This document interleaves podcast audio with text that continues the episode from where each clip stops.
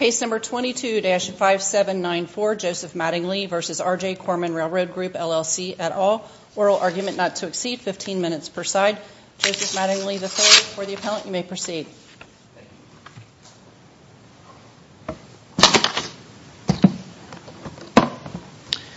It please the Court, Mr. Lewis, Mr. O'Brien, Joseph Mattingly for the appellant, Joseph Brent Mattingly.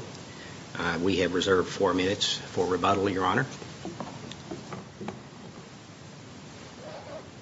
Your Honors, this appeal presents the issue, among others, of whether a railroading company may shield itself from liability under the Federal Employers Liability Act from injuries suffered by the very kind of worker who has historically and traditionally been entitled to seek remedies under FELA by nominally segregating certain railroad functions into entities separated only by corporate charter from its railroads. The United States Supreme Court has defined the limits of the types of common carriers that are subject to FELA for injuries to their employees. First, under the principle that the district court in this case characterized as the unitary operations principle, which is based on the federal FELA statutory framework, where a parent owns, manages, and controls substantial common carrier subsidiaries in conjunction with purportedly non-common carrier subsidiaries as an organized unitary railroad system. The focus under this principle is on the structure and operation of the organization and the control exerted by the parent holding company over its subsidiaries. Second, under the common law, FELA liability can be extended to a subservant under the dual control of both the railroad and his nominal employer. The focus under this principle is on the direct relationship and the right to supervision of the injured employee by both the railroad and the nominal employer. While the analysis under both principles is highly fact-intensive, even under that fact-intensive analysis, the facts bearing upon the unitary organization principle in this case are so compelling that the district court should have ruled as a matter of law that FELA applies. At a minimum, the facts under both the unitary operations principle and under the common law principles, when considered in a light most favorable to Mr. Mattingly, clearly precluded summary judgment in favor of Corman. The district court in evaluating these facts considered those disputed facts singularly and concluded that none, standing alone, were either conclusive or determinative. Where there were admittedly conflicting facts that bore upon the issues, the district court, rather than viewing those facts in a light most favorable to Mr. Mattingly as it was required to do, instead resorted to context to find for Corman in this case. Your Honors, even if we look to the originalism theory of interpreting statutes, Congress in 1908, when it adopted FELA, could not have contemplated that a track, bridge, or trestle worker on a railroad would not be covered by FELA. And I say this because, first of all, it's logical as to what railroads did in 1908, but on the further fact that for over 100 years since the adoption of FELA in 1908, not a single case can be found where a track, bridge, or trestle worker who was injured was denied FELA liability because of his employment by a purportedly non-common carrier. Only in the last five or six years do we see a few cases where that issue has arisen when we have seen the focus and the change in railroad work where, like in this case, Corman segregated portions of its railroading business or resorted to some subcontractors to do traditional railroading work. for over 100 years. We cannot find a reported decision where a bridge, trestle, or track employee who was injured was denied FELA because he was purportedly working for a non-common carrier. So even in that context, the type of work that Mr. Mattingly was doing has traditionally and historically always been subject to the remedies that are provided by FELA. Well, Mr. Mattingly, let me ask you, be that as it may, with respect to the facts here, we know that Corman Services was providing the type of work that you're talking about and that um, they were the default company, if you will, to provide that for Corman Group. What I'm struggling with is whether or not um, their provision of that work was necessary to the functioning of the Corman system, so to speak. Because it's clear that they were not the exclusive company, for instance, that provided that type of work for Corman Group, correct? That is true, Judge Davis. Um, are there any facts in the record that would give us some indication of even maybe what percentage um, of the track and bridge work that Corman Group needed, what percentage of that work was being performed by Corman Services? Judge Davis, I think there are two references in the record that go to that. One reference is the testimony of Mr. Mattingly himself, who testified that in his recollection, over 80 or 90 percent of the bridge work that Corman Services did was for Corman Group railroads. The second part of that testimony, or the second piece of evidence that's in the record, is the testimony of Dickie Dillon, who was the Corman Services um, uh, supervisor. And Mr. Dillon testified that in his experience, even though Corman Group's railroads may bid out bridge work and things of that nature, it was common knowledge that Corman Services was going to get the work. And he testified that he could not recall an instance where uh, someone other than Corman Services did bridge work for the Corman Group of companies. Now, there is conflicting evidence by virtue of an affidavit that uh, was submitted with the motion for summary judgment by Corman, where an official from Corman says that Corman Services in general, not specifically just the bridge group, but Corman Services provided only a small percentage of its revenue uh, for work on Corman Group tracks, bridges, and the like. Two things with respect to that affidavit and that notion, which is contrary to the deposition testimony of both Dickie Dillon and Mr. Mattingly himself. First of all, unfortunately, because of the uh, procedural posture of this case, a lot of the discovery that would have been necessary to evaluate the relationship specifically between the Corman Services Group and the Memphis Line Railroad here was denied the plaintiffs because the judge in the district court determined that only if Memphis Line later became a party would that type of discovery be permitted. And as we pointed out in the briefs, the order permitting Memphis Line to be joined as a party was entered only after all of the proof and briefing schedules had passed in this case. Yet the district court granted summary judgment for Memphis Line, even though there was no pending motion for it.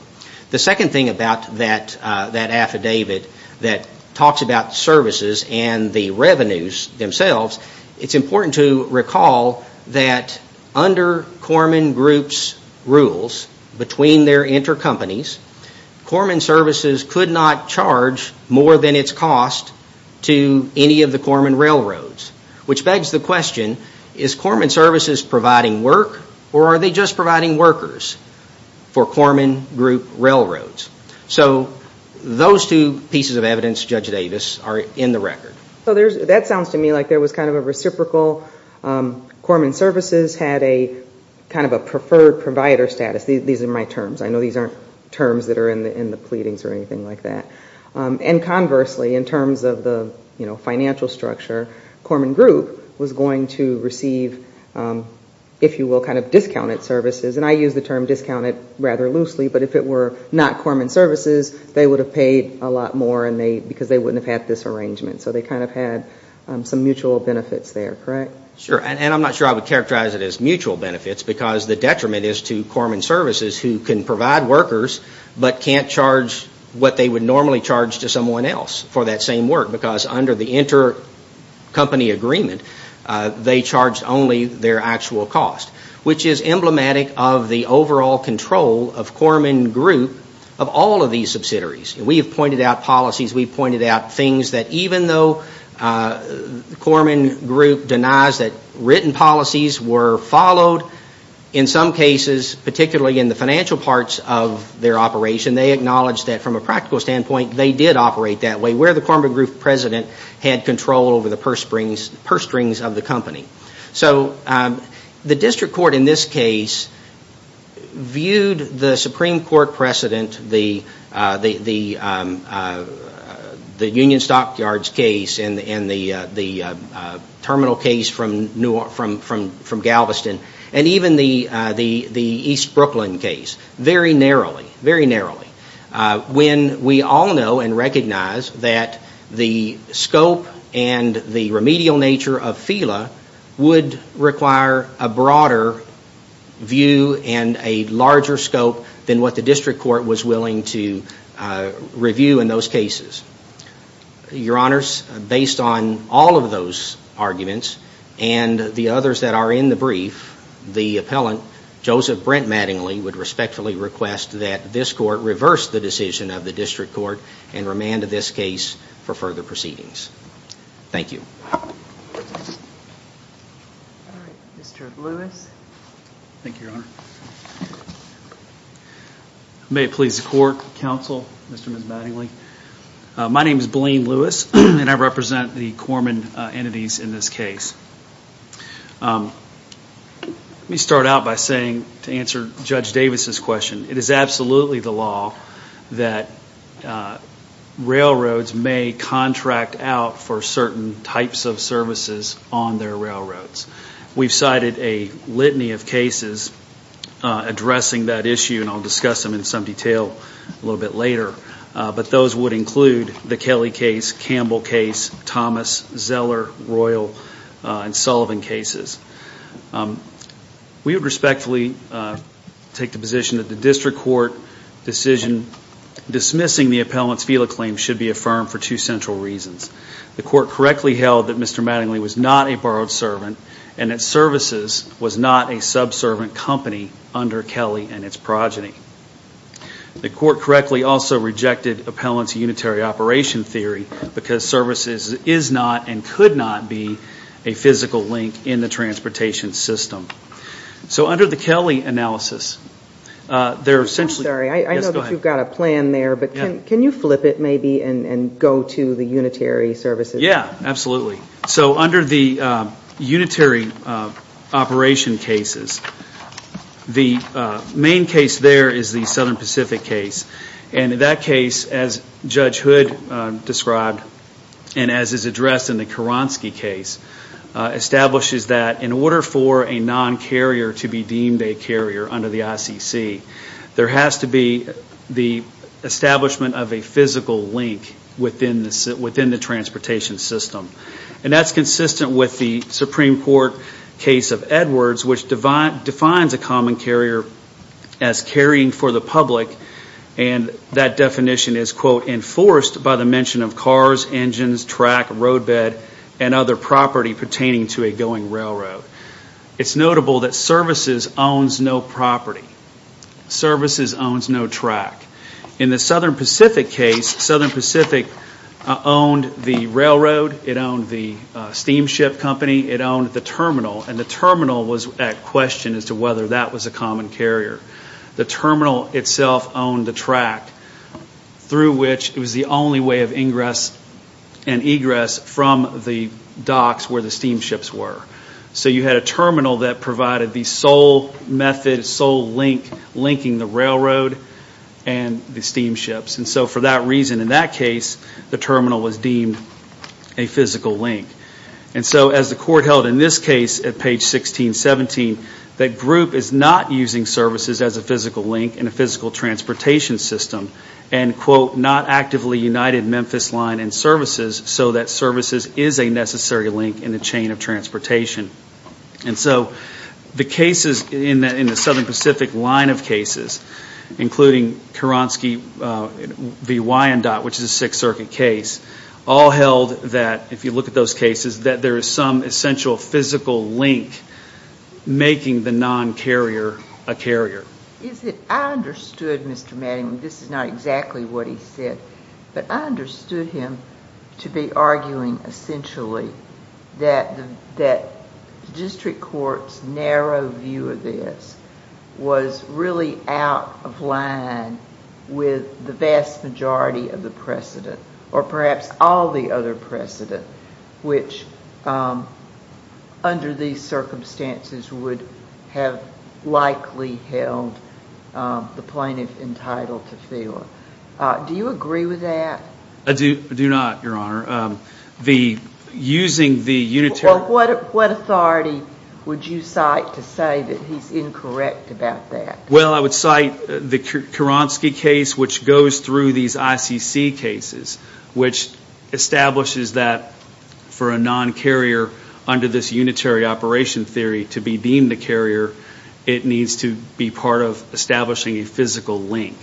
Um, and the other line, the other sort of borrowed servant analysis, I would cite to uh, a whole line of cases, the Campbell v. BNSF case, where uh, hostlers working at the BNSF terminal for a company called PRS were in an accident together, and those were analyzed as not being uh, FELA employees because there was not significant supervisory control over those employees by the BNSF. That's a Sixth Circuit case, and that included where those employees were required to adhere to BNSF safety protocols. Uh, the Zeller case, the Sixth Circuit case, is another uh, subsidiary employee of a railroad. The CN claimed an assault, um, and it was deemed that there was no significant supervisory control over her, therefore she was not a FELA employee. In the Thomas v. UP case, an individual working for Repair One uh, as a bridge worker fell and was injured. He was allegedly being directed by a UP employee named Mann, who advised him to redo some timbers. Um, the court held there that the railroad had no right to hire or fire a man or direct him exactly how to do the work, therefore he was not a FELA employee. Um, and again, under the Barnes v. Chesapeake and Ohio case, a Kentucky case, uh, it is well established that a railroad may contract out for these kinds of services. In the Royal case, uh, the uh, an individual working for NARS was deemed not to be a FELA employee. In that case, NARS was supervising its own people, um, had the right to inspect, uh, the railroad had the right to inspect, and that was deemed not the right to control the employee or be a supervisory uh, role. In Sullivan v. Conrail, Your Honor, an employee working for PTL, a subsidiary of Conrail, was unloading auto racks uh, and was deemed not to be a railroad employee under the FELA because Conrail did not have significant supervisory control over that individual to reach the level of master and servant. So there is a whole line of cases that we've cited, uh, Your Honor, along those same lines.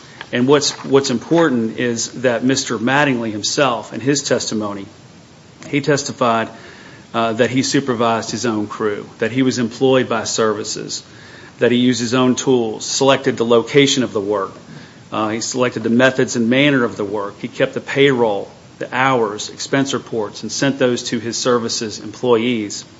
And so, up the chain, when asked who he worked for, he said, I worked for, uh, reported to Paul Childress, who is a services employee, and Dickie Dillon, who is up the chain, also a services employee.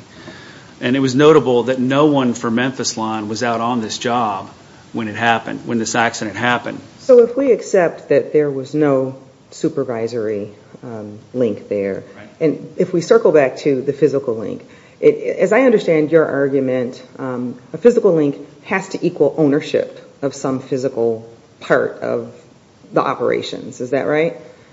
Well, I think for a non-carrier uh, owner to, for a non-carrier to be deemed a common carrier, it has to be part, a physical link and part of a transportation system. Yeah, so that's, and I want to tease out what that actually means because the examples that you gave, um, and I'm familiar with those cases, all had to do with whether or not there was ownership of some physical part of the railroad operations. Here we know that services is working on the bridges and the tracks and providing services on these physical parts of the operations. It seems to me um, that group wouldn't be able to run uh, its railroads successfully or its business would be substantially impacted if they weren't doing that work on these physical aspects of the railroad. You can contract out lots of things, you know, accounting services. Those aren't going to provide a physical link. But is the fact that they didn't have ownership the thing that makes that not a physical link? Well, I think that the physical link part means literally track and property. And so it actually is a linking. As in ownership? Well, I think that would be, that could, there needs to be ownership over something like that. But also the non-carrier entity needs to be actually able to physically link what uh, an actual carrier. Is there language in the Supreme Court precedent? I'm sorry? Is there language in the Supreme Court precedent to which you would link that proposition that you just articulated? I believe that the uh, Southern Pacific versus ICC uh, case references that. And also, again, I would go back to the cases that have interpreted that, including the Sixth Circuit case of Kieronski v. Wyandotte, where there is reference. Be a little more specific. I want to know where to look to find it. Okay. Um, In the, I would look to the Watco case. I do not have a page number in front of me right now. I'm sorry about that. I can maybe try to find that.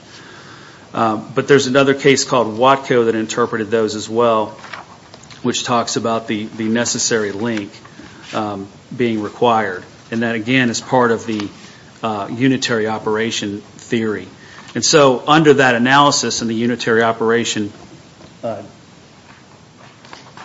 Judge Hood said, there is no category whereby a non-carrier maintenance and repair entity becomes a common carrier because its parent company owns subsidiaries that own railroad companies. Uh, Mr. Mattingly has not argued nor presented facts showing that services serves as a vital part of the common carrier system as a linking carrier. That's the court's opinion at 22. Um,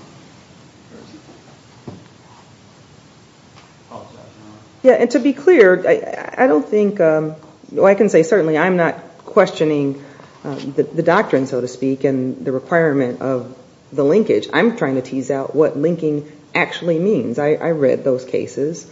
Uh, and in those instances, it's there was some ownership of a piece of something that linked.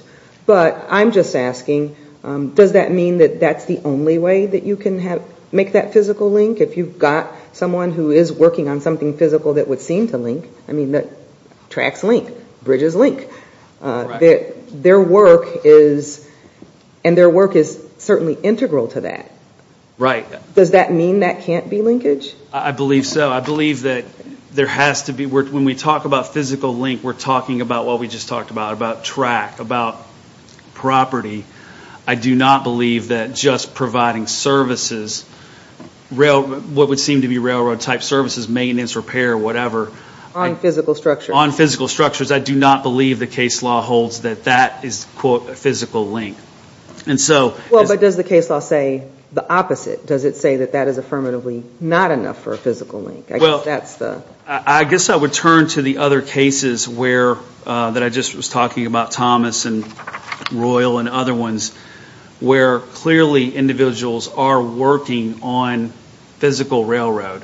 And yet they are deemed, because they're not working for common carriers, they are deemed not to be FELA employees. So it is permissible to have someone physically working on a railroad who is not a common carrier, the employer of that person is not a common carrier, and that person not to be a FELA um, uh, considered employee. That's absolutely the case under the litany, the line of cases that we've cited, and also the Barnes case, which acknowledges that you may contract out. So not every piece of timber that's cut and not every piece of rail that's laid for a railroad is necessarily being done by a FELA-covered employee. That can be contracted out. Plaintiff has uh Pellant excuse me has tried to argue something sort of what you're alluding to, Your Honor, that if Um, by virtue of performing a necessary function on a railroad, that therefore that transforms railroad services into a common carrier. We find no support in the law for that for that proposition. Uh, and in fact, that would mean that there really are no non-FELA employees anywhere because as soon as somebody touched a railroad to do work on it, they'd be deemed part of a common carrier. That's that's simply not the law. So Uh, I would also turn to the Watco case, which we cited, which is remarkably similar uh, to this situation. That employee, uh, Watco Inc., owned a mechanical side and a transportation side. Watco, the individual was injured while working on a covered hopper on the mechanical side, and the court held that simply by working on that car did not provide a link, did not make that a linking carrier and link those two such that uh, Watco Inc. would be a common carrier uh, under the Act and that the mechanical side would be a common carrier under the Act. Neither was the case. So uh, in that situation, um, the individual was deemed also not to be a FELA-covered employee. Um, I would touch briefly on this discovery issue and just note that at no time did the plaintiffs, when they were the plaintiff's aspect of the case, did they ask for more time for discovery or indicate that they needed and did not have enough proof to address some of these issues. Um, and they failed to submit an affidavit to that effect. So for those reasons, uh, we would respectfully ask that the court affirm the trial court's decision. Thank you.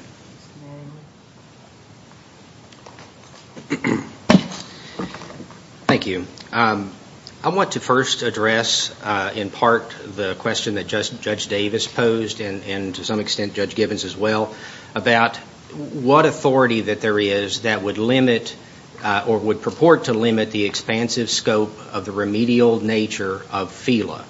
And the response to that by Corman was the Koronsky case and a litany of other cases that were cited.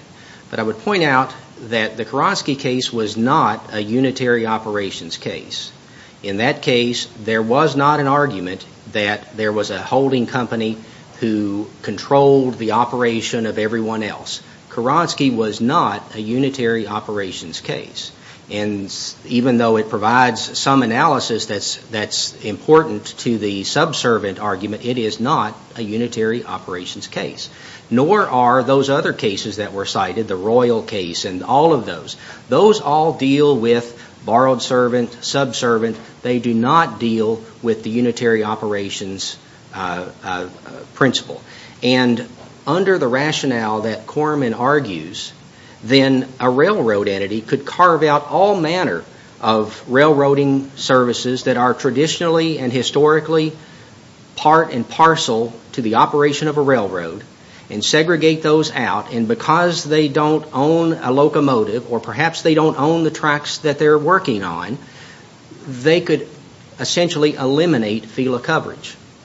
That's the argument that Corman is making that they are permitted to do by segregating their functions. When if you look at Corman Group, they own locomotives, they own track, they have bridge workers, they have track workers. This is a railroad. And for over 100 years, we've not seen workers like Brent Mattingly denied FELA coverage because a railroad segregates its operations to defeat the expansive scope of FELA.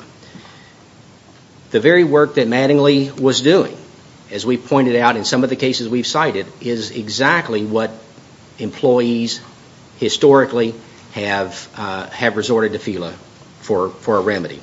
I think it's important also because the Corman focuses on Koronsky, which is not a unitary operations case, to go back and look at the Supreme Court precedent and in addition to Uh, to the uh, Union Stockyard case and the Southern Pacific Terminal case, the Brooklyn East case, which is also cited. And Brooklyn was a case that was uh, decided under the Hours of Service Act. So it involved an employee, not some tariff that was being charged at the wharf. It was an employee case. And there was not ownership, as we see in Corman Group or in the other cases. This was a terminal that Uh, owned no locomotives, that took product off of barges and loaded them onto cars supplied by 10 different railroads. They weren't connecting the railroads. And in that case, the court focused, as has been the case in all of these uh, unitary operations cases, on the control, the nature of the work that's being performed by the employee, and all of those things that are very consistent with what traditionally and historically workers like Brent Mattingly have performed. And uh, Judge Davis' point is absolutely correct. You can't operate a railroad without tracks. And isn't the maintenance of those tracks integral? Doesn't it supply the link, the connection with the entire system? And there's no question that Corman Group has a system. They've got railroads that run from Kentucky to Tennessee to Arkansas. The tracks and the maintenance of those tracks is absolutely essential. Thank you, Your Honors. We appreciate the argument both of you have given, and we'll consider the case carefully. Thank you.